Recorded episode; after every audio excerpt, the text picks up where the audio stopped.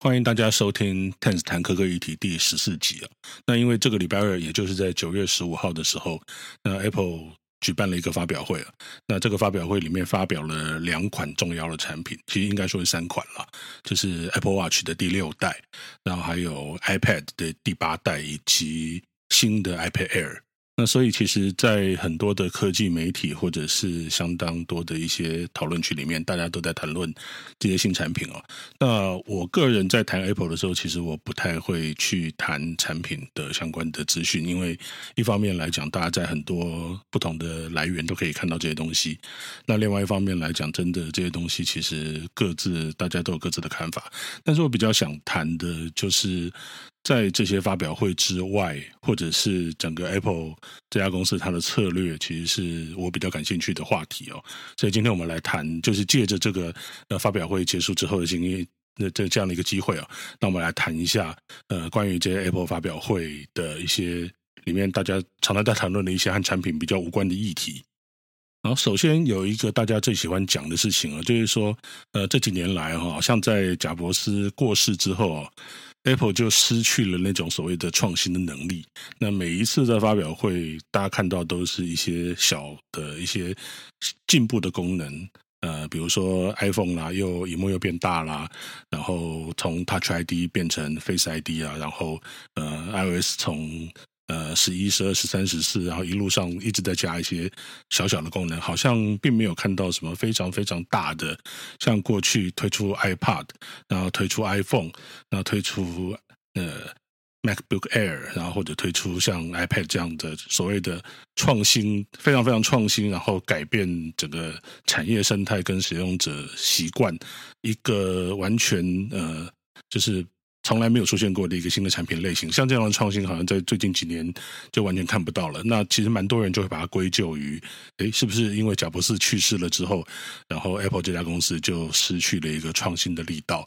然后大家也会讲说，因为现在 Apple 的 CEO Tim Cook 他本身是从营运起家的，他是一个非常非常厉害的供应链的一个高手哦。那所以大家就觉得说，好像 Apple 就失去了一个创新的力量。那这样讲其实是公平的吗？其实我今天一开始我我来先先想要来讨论这个话题哦。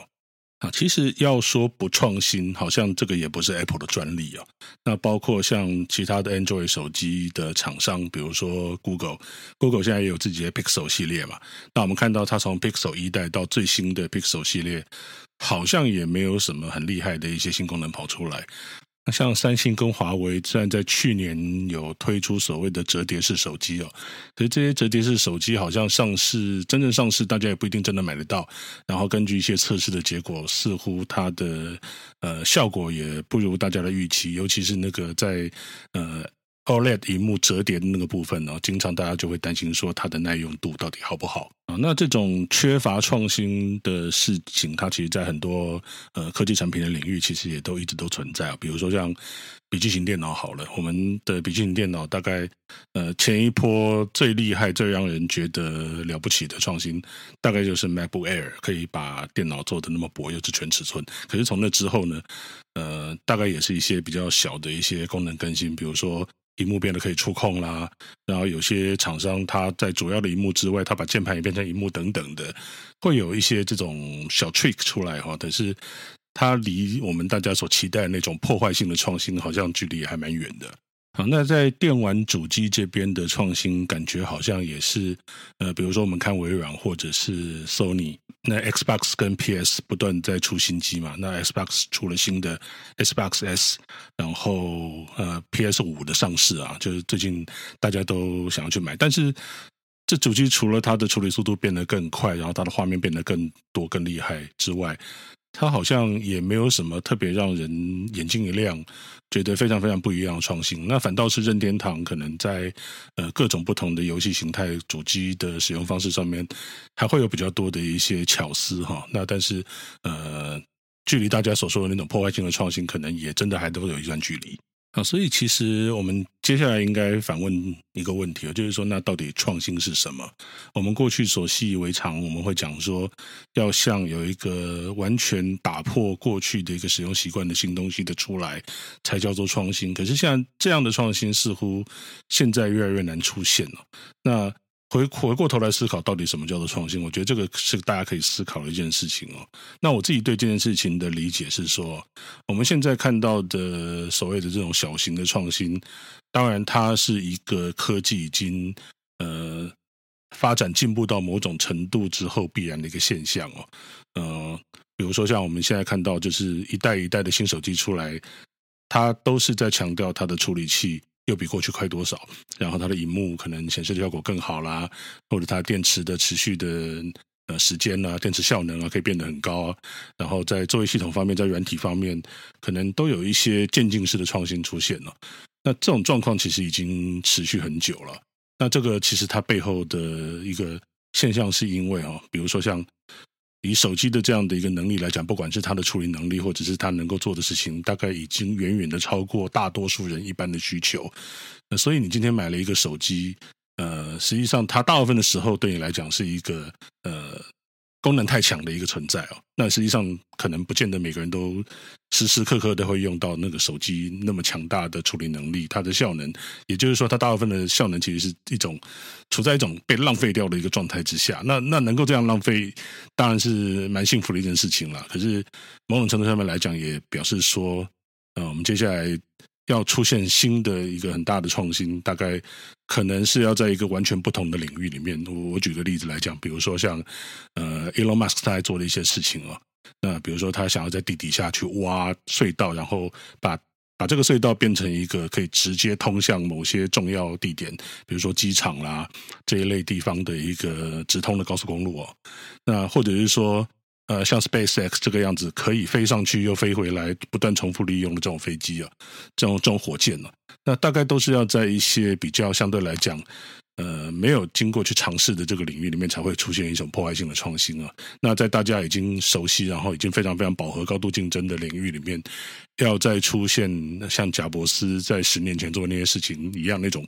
破坏性的创新，其实坦白讲，我个人认为是非常非常困难的。好，那相对来说，我们如果呃，回头去看某些，其实有某些厂商很喜欢去强调他自己是一个非常非常创新的厂商了。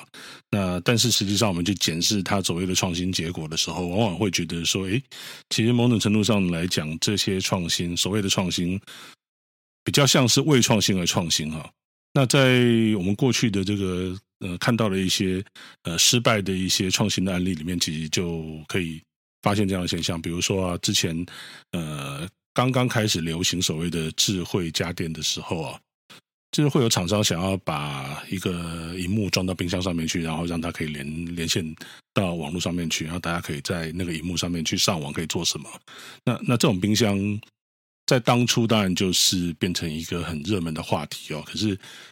到底谁真的会去买那种冰箱放在家里啊？其实好像目前为止，我还没听说有哪一个人谁会真的买那种。甚至你现在想买这种冰箱，你还不一定买得到啊！这大部分其实我们买的还是那种笨笨的冰箱哦。那为为什么装上一个萤幕的所谓智慧冰箱没办法呃普及呢？其实答案可能很简单了，就是说因为它并不实用嘛。就大家用了之后就发现说这个东西其实有跟没有差不多。那所以这一类的创新就叫做所谓未创新的创新啊。然后另外当然像前一阵子很流行的所谓的呃家用机器人呐、啊。那这些机器人可能搭着一些 IoT 的一些话题，然后呃办记者会或者是上新闻的媒体的版面，其实走的很多。可是你真的会买一台回家吗？我到现在为止，呃，不仅很少看到真的有人会买一台那个机器人回家，然后另外就是。做这些当初在做这些机器人的这些厂商，他最后大概也都不了了之，没有再继续做下去了。那市场不买单，那市场不买单的原因啊、大概其实也很简单，就是因为嗯，这个东西拿出来，其实它真的没有办法解决一些问题哦。所以这里面其实我们要去思考，到底创新这件事情是什么？我我觉得其实不见得是丢了一个新东西出来就叫做创新啊。那它真正。要去检验创新这件事情它的意义，我我认为实际上它是必须要去能够很高效率的解决现有的一些困难或问题哦。那按照中国大陆流行的说法，就叫做痛点。你要解决了痛点，然后解决掉一些大家现在常常呃会面临到一些困难，然后用一个比较不一样的手法来解决掉的话，这个时候的创新它才是有价值的，所以它才会比较。是突破性的。比如说我们刚刚所讲到，Elon Musk 他想要解决的问题就是，比如说火箭。呃，飞上去之后，然后那个火箭的壳就没有办法再回收利用，这个非常非常的昂贵嘛。那他就想了一个办法，就是让这个火箭可以，呃，在发射出去之后，然后自己又回到呃发射台上面去，然后之后还可以再充填燃料，做一些检查之后回收再利用，就是让整个呃火箭发射的成本大幅降低哦。那这个就是一个破坏式的创新了。那另外他所做的，比如说像 Tesla，就是呃为了要去让呃。所谓的那种化石燃料的使用变得越来越少，所以呃很用力的去发展电动车或者是各种太阳能呃各种能源储存的一些的一些设备哈，然后希望能够让整个地球的那个二氧化碳的排放量可以降低。那这一类的创新基本上也算是一个破坏性的创新啊，因为它是希望能够去解决掉目前大家所面临到的问题，然后可以去。呃，让这个问题把它很好的解决掉，那这样其实才能够展现出那个创新的价值出来。所以，我们如果用这样的一个概念来看创新的话，就我们就会发现说，其实，在某些领域，尤其像手机、像三 C 产品啦，其实你真的很难再做到这件事情了，因为其实大部分的人的需求已经被满足得相当好。所以你就算是处理器的速度变得更快，然后你的电池续航力变得更好，你的萤幕变得越漂亮，照相的镜头越加越多，好像也只是呃，在已经做得很好的基础上面，把这件事情再做得再好一点点。那这个样子其实它并不会带来根本上的一个变化，也没有办法，也不会，因为这个问题已经被解决掉了，所以大家不会感受到，就是说一个过去。隐藏了很久，然后一直都没有被解决的问题，在你推出了这个新东西之后，诶，它就被解决掉，它没有办法产生出这样的价值。所以这样的创新性，坦白讲，它就是一个渐进式的，而且它在我相信，在手机或者在很多不同的科技产品的领域里面，大概都变成一个宿命。所以我是觉得啊，大家以后在看这些发表会的时候，就用一个比较宽容，或者是另外呃比较了然于心的一种态度吧，就是不要再嫌他们没有创新了，因为这。真的非常非常非常的困难了，所以与其大家去抱怨说他们没有创新，那不如就好好去享享受一下，那他们所推出来的东西对你来讲，真的哪些东西是有用的？那哪些东西值得你买？哪些东西不值得你买？我觉得这样就很好了。好，那接下来我想讲的一个话题，就是来聊一聊 Apple 这家公司以及它最近的一些策略哦。我相信，如果你今天已经更新到 iOS 四。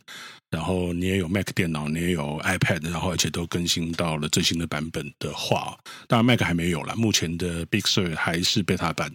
呃，但是我相信很快它也会出正式版了。那我是已经用它的 Beta 版用了一阵子哦。那如果你同时都在用 Apple 的一些产品，你会发现这几年来有一个很有趣的现象，就是。过去 Mac 的界面是 Mac 的界面，然后 iPhone 跟 iPad 的界面比较接近，它是两个不一样的系统。但是在这一次的更新之后，诶，它变得越来越像了。那比如说像在 iOS 十四里面有一个所谓的小工具的群组的这种概念哦，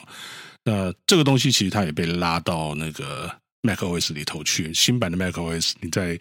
在画面的右上角把它拉下来的话，你会看到一个跟 iPhone 的呃小工具的新版小工具的界面几乎一模一样的东西哦。那所以可见这些东西它在使用者体验上面基本上是越来越。那当然在硬体的层次上面来讲，呃也是有日渐统一的一个趋势哈。那我们大家都知道，就是 Mac 接下来会把它采用了很久的 Intel 处理器把它淘汰掉，然后变成呃跟 iPhone、iPad。同样的，呃，Apple 自己做的 A 系列的处理器哦，那这个处理器一旦换掉之后，其实它在作业系统层面或者在城市开发层面上面就有很多不一样的地方就打通了。所以我们也看到这一次的 Big Sur 它有一个很重要的一个呃功能上的诉求，就是说它开始可以让开发者去呃利用。帮 iPhone 跟 iPad 开发的软体，然后在新的 Xcode 底下，然后去把这个东西很轻易的把它放到 Mac 上面来执行。过去在这个过过去这几乎是不可能的事情啊，因为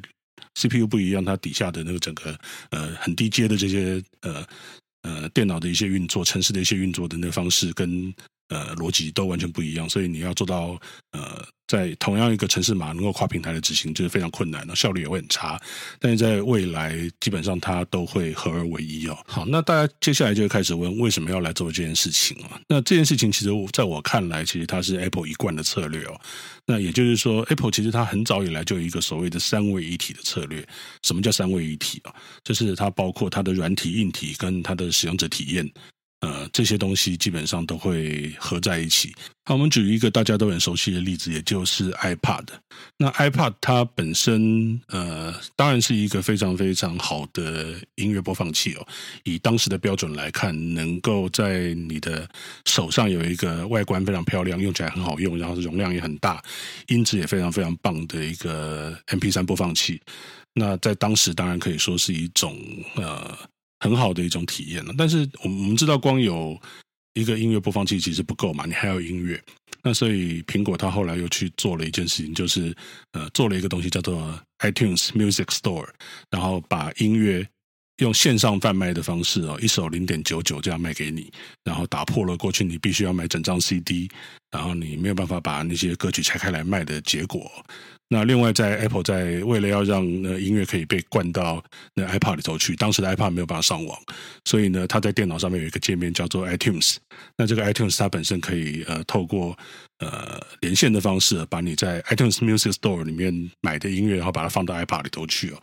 所以基本上就是说，这个是当时的一个三位一体的策略，就是有软体，然后有服务，然后有一个硬体。然后让 Apple 可以在整个数位音乐贩售的领域里面去创造一个非常非常新的商业模式，这样的一个三位一体的模式，到了 iPhone 的时代，Apple 又把它拿出来再玩一次哦。首先，它就先做一台非常非常棒，大家都想买的一个从来没有出现过的可以用手指操作的智慧型手机。然后接下来呢，呃，Apple 有一个东西叫做 App Store，就是让这个手机它不只是可以执行内建的一些功能，它还可以依照用户的需求自己去安装、自己去购买你想要用的应用软体啊。然后，所以基本上它可以创造一个非常非常好的服务。那 Apple 再把一些其他的服务也都把它架在上面之后，它就创造出一个用 iPhone 的一个非常非常棒的使用者体验。这也是 iPhone 创造出来三位一体。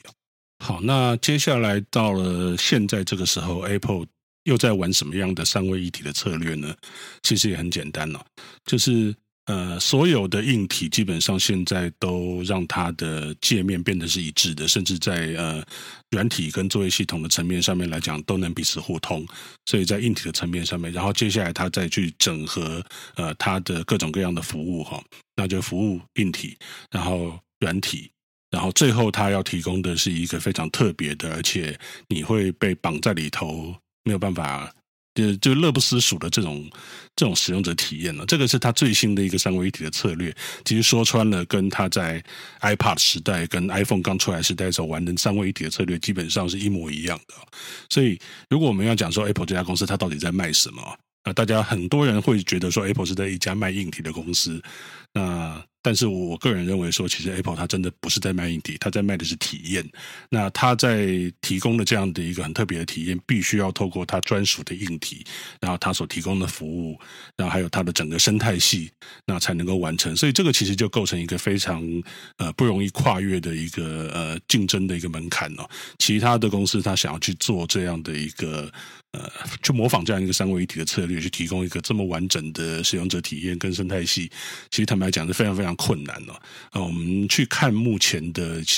呃台面上的一些大的科技公司，比如说像 Google 也好啦，微软也好啦，Amazon 也好啦，好像也都没有办法做到像 Apple 这个样子的一种几乎全面包围的这个样子的策略哦。其实这跟它，呃，这跟其实这这这些公司它没有办法在软体在硬体上面其实拥有那么大的一个呃独特独占性是有关系的。所以你如果今天我们今天在看微软，比如说微软它。呃，可能作业系统或者是在那工作应用、办公室应用方面的一些 To B 的一些软体很强，可是呢，它的硬体就还好啊，基本上并没有什么特别的地方，而且跟它的呃本身的这些软体的产品也没有呃那么那么绝对的一个连接关系哦，因为微软的产品在任何地方几乎都可以跑嘛，因为他们现在的策略是呃在任何的装置上面都要能够有微软了。好，那。那我们回头过来看 Google，那 Google 虽然它的在网络上面搜寻啊各种各样的服务很强，可是它的硬体其实就还蛮贫弱的。所以基本上，呃，尤其是 Android 手机来讲，就是说，因因为它采采用一种模式，造成 Android 的。呃，提供 Android 硬体的厂商就非常非常的多，然后所以它能够提提供的这样的使用者体验，其实也很难把它固定下来。比如说有很多各式的不同呃价位的 Android。装置，那有些很贵，那这当然功能非常非常强啊，速度很快，然后它的一些其他的一些照相啦、储存储存的容量啦、速度都都非常好，但是也有那种很平价的，那所以基本上对 Google 来讲，它就很难去控制，然后去达到一个那么一致的、那么一个完美的一个使用者体验了。这一点来讲，在 Android 上面非常不容易做到。那所以呃，那 Amazon 的话，其实它虽然在电商方面很强，然后它的呃云端服务其实非常强，但是它的硬体一样是缺了一大块哦。所以在这个地方其实都很难用跟 Apple 一样的方式来竞争哦。所以 Apple 其实你说它是卖什么的？我真的认为它不是一家硬体公司，它是一个卖一个全面的用户体验的公司哦。那所以这个其实真的非常非常厉害哦。好，那所以我们大家在呃接下来在看这些呃科技呃业者的一些竞争的时候，如果我们可以从这个里这样的一个角度来了解。每一家公司的竞争优势的时候，我想大家在看一些发表会或者在看一些新闻的时候，就能够有比较不一样的角度跟理解。我觉得这个其实是一个非常有趣的话题哦。好，那今天的节目其实就先讲到这边。那如果大家觉得对这个 podcast 还蛮有意思的话，